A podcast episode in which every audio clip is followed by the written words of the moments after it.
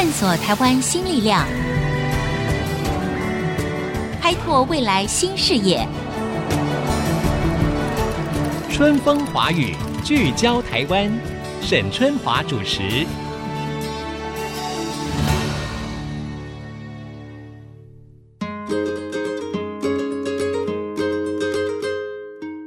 大家好，欢迎收听《春风华语》，聚焦台湾，我是节目主持人沈春华。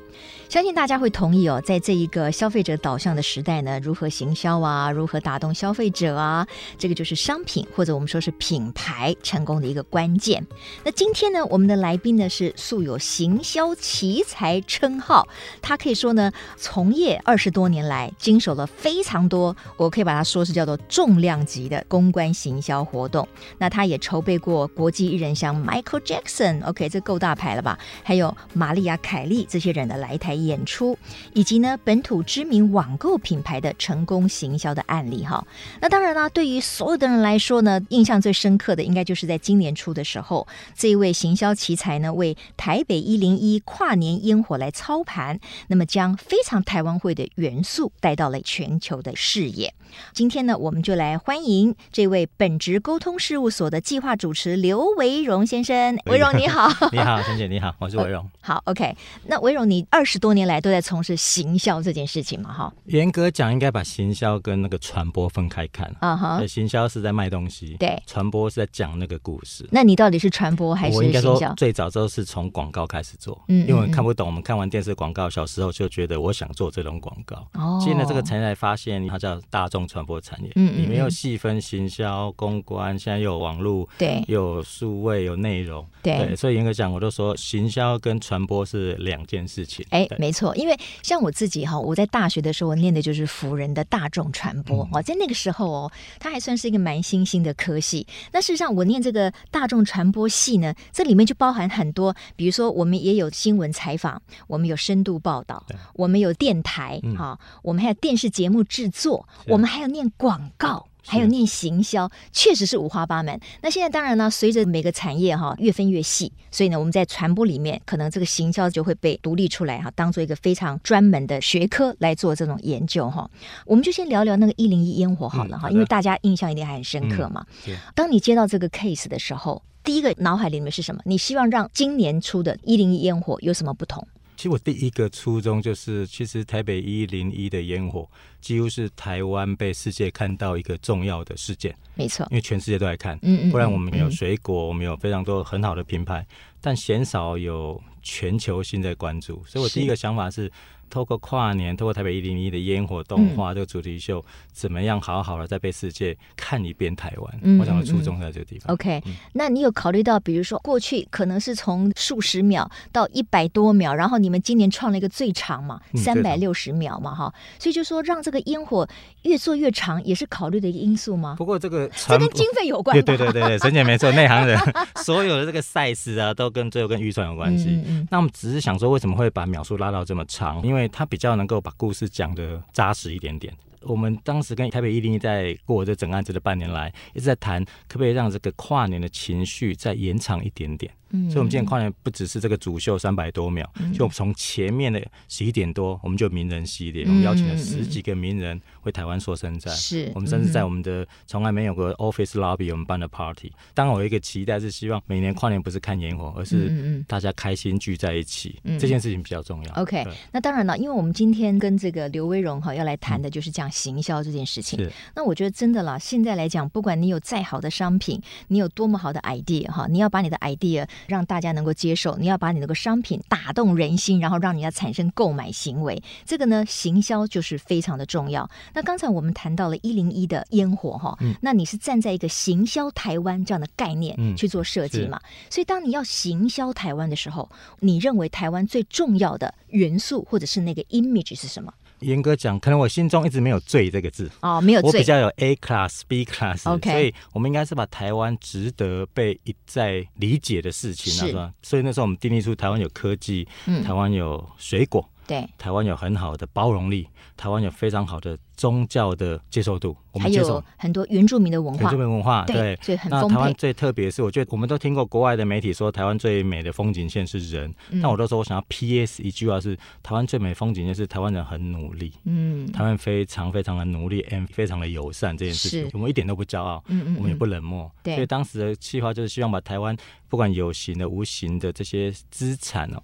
透过动画，透过烟火，在跨年再告诉大家，This is 台湾，台湾长这个样子。对，那当然这有一个很重要，在去年有一个更大的突破，是我们为什么要把秒数拉到三四百秒？是我们用了十六国的语言，跟全世界 say hello。嗯嗯，因为其实台湾的经济奇迹这几十年来，其实我们的确要感谢非常多的移工，我们要感谢非常多的欧美的甚至日本这样的国家帮了台湾很多。嗯，那我想站在如果台北一零是一个人。他总要说谢谢，对，代表台湾跟全世界说谢谢，这么多年来是你们成就我们台湾今天有的这些现在的环境，这个土地的样子。是，当然了，今年的台北一零一的烟火确实也非常精彩哈，我想我们大家都看到了哈，因为这个行销人或者是广告人哈，创意人永远不会满足的，就是永远都把最好的希望能够放在下一个 case 里面哈。那我觉得沟通是一件很重要的事情。比如说，当每一次你要帮每一个不同的商品或者是品牌，哈，或者是说像一零一的烟火这样子的一个活动来做一个行销的时候，怎么样跟客户沟通很重要。因为每个人的想法可能是非常主观的。那可是创意人或者是说广告行销人有你们自己的想法吗？你会认为说，哎，我当然是这方面的专家。可是呢，客户呢，往往也有他既定的成见。那我在接触到很多的。广告人或者行销的这些专业人才的时候，他们常常跟我讲一个困难，就是说，常常客户跟他的想法不一样。那最后呢，就变成什么？哎，出钱的是老大，就是我觉得这样明明可以帮你把这个商品或者是品牌打得更好，但是因为你的坚持，所以呢，我只好妥协了我原来的原创。你会不会也遇到这样的困难？呃，我想每一个人都会遇到。但我会说，为什么我希望我整个作业系统叫本质沟通？有一个很大的不一样是，厂商语言、消费者语言到社群的语言，它上是有前后关系。嗯，那刚才沈姐提到很多代理商，我们同行啊前辈都说客户很难搞、很麻烦，最后都要听董事长。我倒不太这么觉得，因为某程度我跟客户的关系其实还算非常的好。原因是因为我名片上面写更甲方的乙方，我永远都跟客户说。我们有两种 target audience，两种目标群。第一群就是愿意花钱买这瓶水、买这个手机的消费者。第二个其实真正比较难搞，通常都是董事长。嗯，所以我们应该要想办法。我我的作业系统比较特别，是我都跟着客户一起用，透过 workshop，透过工坊、嗯、去产出这样的策略创意，甚至产出这样的千层。嗯，共同对董事长提案，甚至让董事长参与这个决策，让大家在家里面的事情讲的语言一样。因为行销最有趣的是，行销是把家里的东西卖到家外。嗯，而我们又希望透过脸书、透过官网、透过社群，是把消费者带到家里。所以刚才沈姐讲这个，我可以举个很简单的例子哦。嗯、我们把家里分成客厅、分成厨房、分成卧房。一般的朋友客厅聊天就好了。嗯嗯，嗯好一点的闺蜜哥们或太太在煮饭的时候，姐妹在旁边一起讲老公的好或不好，那、嗯、拉到厨房。更好一点的留下来住。嗯，然后会拉到闺房里面聊天。嗯，其实大家我们来想看看，我们跟消费者的关系、品牌形象关系，大概就像这三个房间的逻辑。嗯嗯，有些事情到客厅就好了，有些事情必须在 inside 再深一点点到厨房，因为它跟嘴巴有关系，在吃食物。有些东西是拉到卧房。嗯，所以我觉得，我想我们代理商其实跟客户的关系都在谈说什么呃 S one team 变一个 team 啊。嗯，它本质上来说要改变的是合作的逻辑。嗯嗯，所以我常说我没有接客户工作这件事情。我只有跟客户一起挖掘我们的问题，嗯嗯，所以我常常会去打翻客户找到的问题。是，对有很多的年轻人其实对于比如说投入广告业啦，或者是做行销的这种专业人员，他们是很感兴趣的。嗯，可是他们常常面临一个问题，就是说，为什么广告人啊，或者这些行销的专业人员，他们常常有非常好的创意，一句这个所谓的 slogan 出现了之后呢，让大家印象非常深刻。他们就觉得说，到底要怎么样去让自己的创意可以越来越强大？这件事情到底是不是能训练的，还是说这个有一点天赋呢？呃，也可以讲，两个都成立。沈姐的观察都对，对是跟天赋多少有点关系。是，但我认为占更大是 training system 训练系统。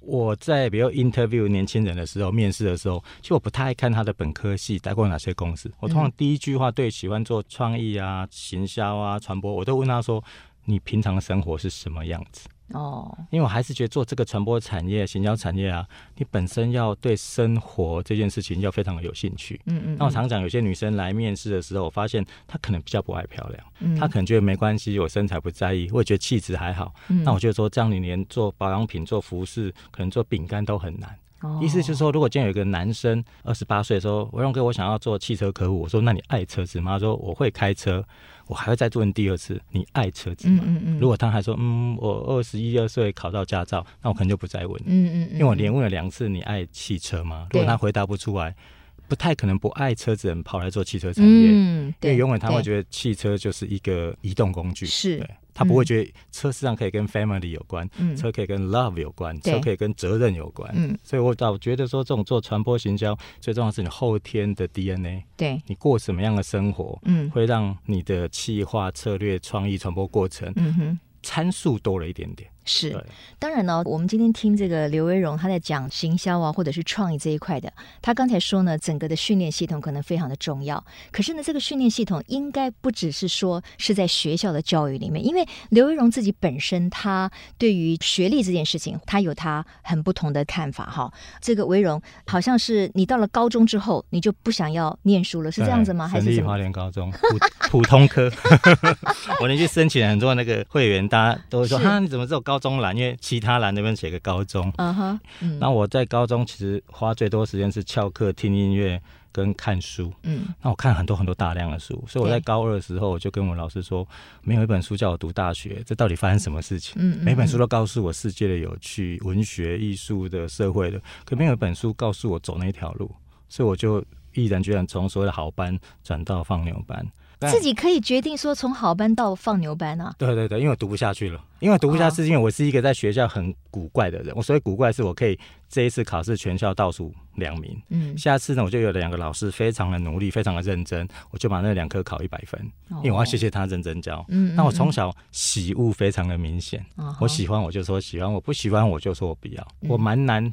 演不喜欢却说很喜欢啊哈，对，当然了，呃，刘维荣，我觉得任何一个行销或者是广告的专业人才哈，他能够成功，或者是他能够说服客户哈，他本身一定有一些蛮特别的这个特质哈。那我我知道刘维荣好像讲过一句话，他说事实上，如果你有很好的能力，加上你有很好的经历，事实上这些就可以大于学历，是不是这个意思？是的，是的。OK，不过当然了，所有的年轻人听到这个维荣这样讲哈，倒不一定说叫你立刻离开学校，不。是这个样子，不是说不要读书，反而是你要更认真的去吸收各种不同的知识，但是可能不一定的是在学校的教育里面了哈。广告回来之后呢，我们就继续来听听刘维荣在他的这个行销之路上面，他是如何来做准备，然后他想要给年轻人的是哪一些的建议。马上回来。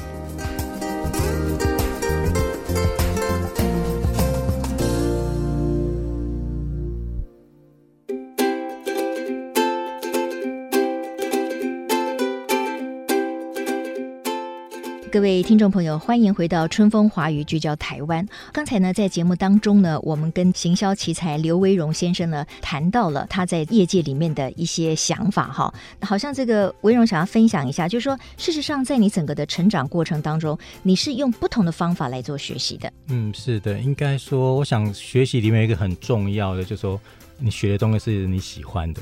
就说，我常跟年轻人说，我在大概二十六七岁、二十八、三十二岁的时候，有一天某个连锁店老板说：“哎呦，刘先，你租这个影展片已经超过两千五百部了。”嗯，我发现看影展片对我跟读书是一样的。哦、那我从十岁不懂英文开始翻译西洋歌，嗯，应该翻译的西洋歌有超过一千首。嗯，我就发现呢，原来西洋歌里面很多 peace and love，嗯，因为我们的课本不教这两件事情。对，所以我常跟很多年轻人说，你可以选择不要学历，或者选择不要家人的帮忙。我必须说，你给你自己什么？嗯，这比较重要。那第二个我想分享就是所谓这个训练系统，特别是我在经历公关啊、活动啊、演唱会啦、广告啦、媒体，我都很刻意去找这个产业里面的师傅。嗯，比如当时我曾经带过意识形态广告，早期做中心百货实体卖，我 interview 了十八次，嗯嗯，嗯，我愿意进去，然后做董事长特助，那我大胆的跟董事长说，我可不可以管理业务部，也管理创意部？嗯，然后问我为什么，我说因为我没有钱创业，我这样可以模拟我创业，你把公司交给我。是对，所以我想要跟年轻人说，就是说，我觉得我从这样一路到现在，我比较还保有了一个东西，它当然是我的优点，也同时是我的缺点，是我比较有胆量去做我真正想做的事情。那我比较少花时间去想，我都说我是一个 doer。做的人，我比较不是一个 thinker，、嗯、因为我觉得想一百遍也没用，嗯哼，你不如去做。维荣，你你的意思是不是说，事实上，呃，如果对于行销啦、哈广告啦，或者是说在这么一个新的时代里面，我们怎么样去发挥我们的创意？我们是不是应该导入一种所谓的夜师这样子的系统？因为我知道你好像在淡江大学，对不对？你在 EMBA 的这个课程里面。你其实就提供了很多 EMBA 的学生们，那这些人他可能已经在他自己的职场上，他已经是、嗯、可能是老板啦，已经是高阶主管了哈。嗯、你对于导入这个夜市系统，你认为它最大的功用是什么？我觉得夜市系统一个比较大的差别是可以让异业看异业。做汽车的突然发现可以听财经界的，嗯、甚至可以去听一个小面馆连锁店，嗯、甚至是一个做抹茶的只开两家店，怎么做 marketing？为什么在 IG 上变火红成台湾最大的甜品店？对，那我想意识系统有一个除了去分享啦，最重要是大家可以听到真正的实作。对，对，我觉得这是业界跟业界之间互相分享一个很重要的必要性了。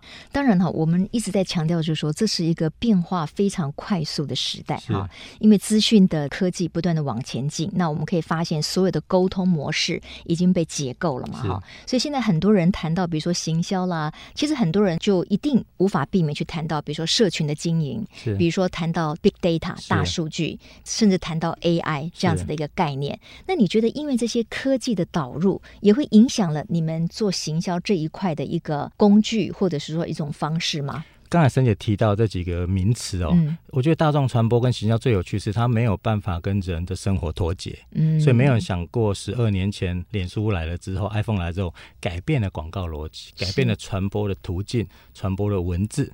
以前看起来不入流的文字，现在变主流了。以前觉得不应该出太粗糙的创意，现在反而变当家的东西。所以我比较特别是说，我们在谈这大数据 AI 啊，其实应该是把完整的那句话给讲完，到底是大数据的什么，为了解决什么样的问题。所以我在我的一些行销案子里面，反正更多是小数据的研究。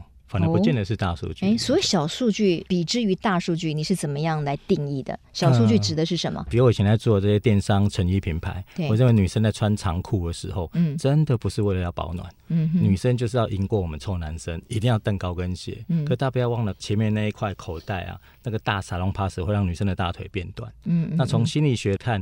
男生会把零钱、卡片、卫生纸塞在口袋，嗯哼，女生不会的，嗯哼。那同理可证，如果这样，那女生为什么需要口袋？所以当我说服客户把口袋取消、缝起来的时候，我们创造非常非常高的成交率跟营业额。某个程度，我好像不是在做行销，嗯、我比较在研究人性的心理学，我在研究社会现象。哦，所以当你把这个当做是一种所谓的小数据的时候，意思是说，你越 focus 在某一个问题上面，然后你针对这个问题去了解那个背后数据所代表的意义是什么，然后回过头来可能改善这个商品，然后创造的一个新的行销的模式，对不对？哦，OK，好。那事实上就是说我刚才提到哈，现在大家都觉得说，哦，even 你是自己一个人啊，现在很多年轻人都。都玩这个脸书啊，玩 Instagram 啊，等等，哎，对，当网红啊，那这些在新时代的传播或者是行销里面，你觉得他是不是真的扮演一个人人都不可避免的角色？大众传播学里面说十万人叫大众传播，而、嗯、光台湾现在网红超过十万个粉丝数的。很多 比电视台还多，比网络平台还多。是，比如日本的插画家村上隆先生谈，网际网络时代来了会变成 super flat 超扁平。嗯，所以整体来看，我们现在所有资讯的取得廉价了，对，谁都可以主持新闻节目。嗯，网红也可以卖衣服。对，同理可证，原来的主播也可以跑去做直销，是都可以。所以我就说，现在比较是一种人类创新的商业模式产生的。嗯，那最可怕的是。科技影响了这个传播，是，所以我常有时候跟客户说，没有新媒体，可是 Line 很新，脸书很新，我都弄到十二岁了，一个新八九岁，他们不是新媒体，只是可能这个品牌没有试过更深入的方法，所以他会觉得这个旧媒体好像还有很多新方法要试。那当然这很现实，牵扯到预算的问题，牵扯到这个品牌本身能量的问题，他敢不敢这么做？传播行销这一二十年来最有趣是，它被科技给改变了。没错，也也就是说，整个传播的方式哈，不像过去一样，你可能只是仰赖一个所谓媒体的巨兽，就是我们觉得哦，媒体就是高不可测啊，而且人人好像没有办法成为那个媒体。可是现在人人都可以成为自媒体。现在我就说，可能我们要更注重所谓的分众传播哈，你更切合的去找到这一群 TA 他的需要是什么。可是呢，哎，这个分众也并不是小众，因为它累积到了一定的数量，其实它可能是更有效的潜在的消费者。那对于你的行销也是有所帮助的哈。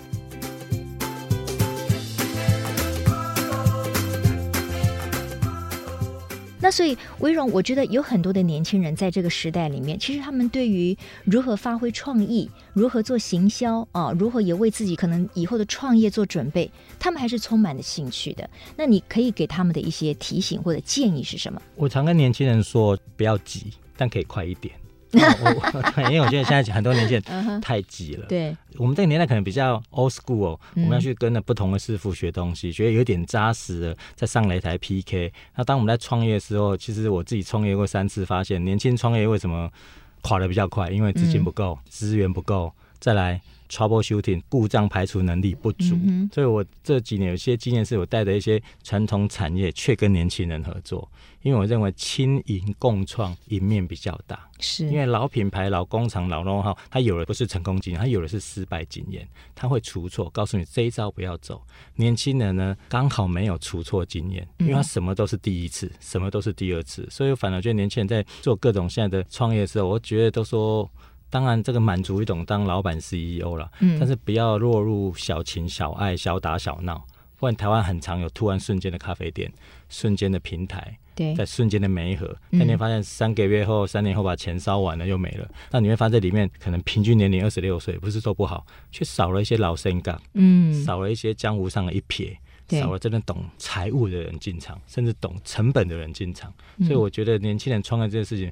并不应该把中年龄人撇掉。嗯，我觉得就像我的好朋友，大部分都大我十几岁，我反而想要听这些大哥大姐的意见一样。对，我也认为哈，年龄本身，因为我们把它视为一个资产啊，也就是说，过去的经验应该还是有价值的。没错。只不过呢，有价值的这些资产，你也是要与时俱进，不然它就变成你的负债了。没错，没错。那世代之间确实是可以合作的哈，就像刚才维荣提到的，所以说年轻人也不要觉得说哦，好像大我个十几二十岁的人的这些都是过去的这种恐龙呃哎恐龙啊。然后你们都是 LKK 啊，所以你们的意见呢不值一提哈。我想这个确实是有一点盲点哈。如果说世代之间可以互相融合的话，对于创业成功这件事情，可能是更有把握一点。没错。那刚才你提到就是说你创业三次啊，是的。那前两次是都失败吗？现在是第三次是成功中，对，对就对应该说，我觉得成功失败的定义比较难定义。嗯、前两次我大概也知道问题是什么。嗯，嗯比如说曾经有一次创业是我去做了一个我不是很擅长，也不是很喜欢，但听起来很 juicy，好像可以玩的产业。所以我常跟很多人说，如果你本来是一个厨师，你做十五年的饭，你千万不要有一天想要变烘焙师，嗯，那是两回事情。哦，你不要以为说反正都在厨房里面，都在厨房。我还是觉得做的那个创业一定是本身你喜欢，你可以 handle，嗯，然后。你愿意投入？可以透露一下你第一次创业所进入的是什么行业？我竟然去做了一个婚礼顾问公司。哦，哎，听起来我觉得也是充满创意的，啊，跟你的本质有很不一样吗？嗯、呃，应该说跟我比较不一样，是我把以前我做的公关的客户产业 know-how 带到那个地方。也就是说，当你要结婚的时候，你可以变得很娱乐，你可以变得很演唱会，你可以变得很精品，因为我拥有的资源是做。精品公关啊，这些秀的资源，所以我反而投入的时候是用做公关的角度来做婚礼。嗯，那当然原因是因为我在里面真的鼓励大家说，哎、欸，其实结婚不重要，婚后的日子最重要。嗯，所以本来客户带了预算来了，我跟他聊完就是说，你们其实拍一张照就好，你们不要去宴客。那你这样子当然 给自己找麻烦。所以我就说这个就是一个有趣，因为我个人的价值观里面，我真的觉得婚后的日子最重要，嗯、不是结婚那一天重要。啊、哦，所以你可能事先真的没想好。对，因为那时候几年前大家觉得这个是一个很好的一条路。但我还是觉得，就是说，有时候人真的不可以违背自己本来喜欢或不喜欢的，因为走不久。尤其是你的价值观啊。如果你真的确实是这样认为的话，你真的不应该投入婚顾公司，因为最后大家都是说好吧，那你就拍一张照，我那你说我用手机自拍也可以，可以，什么都不用花钱了哈。好，那最后有一点点时间，我请刘维荣来谈一下哈，因为在一开始的时候我说过，你呢事实上曾经 handle 过很多大型的呃行销的活动，包括比如说我们引进了 Michael Jackson 的表演啦，玛丽亚凯莉等等的哈。当我们台湾想要引进这些国际级的明星或者是歌手来台湾表演的时候，要注意的一些事情是什么？最大的考验可能是什么？市场太小吗？嗯，的确，申诫，因为台湾某个程度像一个，不是说我们对自己没自信，台湾比较像一个村庄了。嗯台湾是一个宝岛一村的概念哦，因为就是这两千三百、两千四百万人口，就这些国际型的，不管品牌演唱会来看台湾，它会变成 one market。嗯嗯。现在北中南的差异也没到那么大。嗯嗯。所以我想台湾更应该重视的是那个 strength，那个强度，是而不是 size，因为我们先天的地理环境，size 上不可能变大。我再怎么会填海，也不可能填到变三倍大。嗯。我想台湾最重要要 output 跟 input 的，还是在那个强度的问题。也就是说，台湾有很好的底蕴。在文化上，在科技，在经济，在消费上，在国民素养上，我想台湾最有价值应该是把这个底蕴如何透过输出以及输入，去活化整个社会氛围。嗯。那你对于那些也想要投入这个行销啊、广告啊这样的年轻人，你会认为他的第一份工作做什么样的一个职位，可能是对他的学习力是最好的？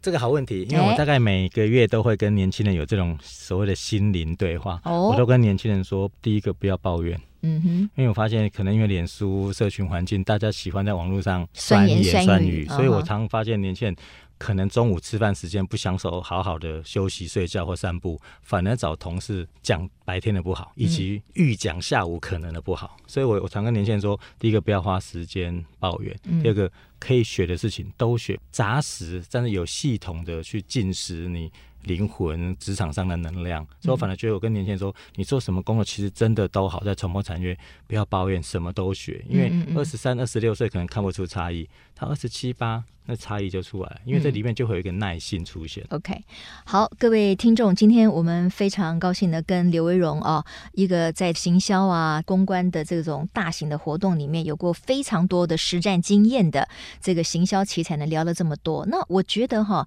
最重要的是你要热爱你的工作是很重要的哈，因为很多的年轻人就是说啊，我喜欢什么，但是你真的要去问清楚，你有那么喜欢吗？喜欢的意思就是说，当你遇到了困难跟挫折的时候，你还是。愿意面对他，而且为他找出可能解决的方式。那你如果能够一次又一次的通过这些考验，那你确实热爱这个产业。我相信你继续的坚持下去，一定呢可以在这个舞台上面呢发光发热。谢谢刘威荣，也谢谢各位听众呢今天的收听。我们下周同一时间春风华语聚焦台湾，空中再会。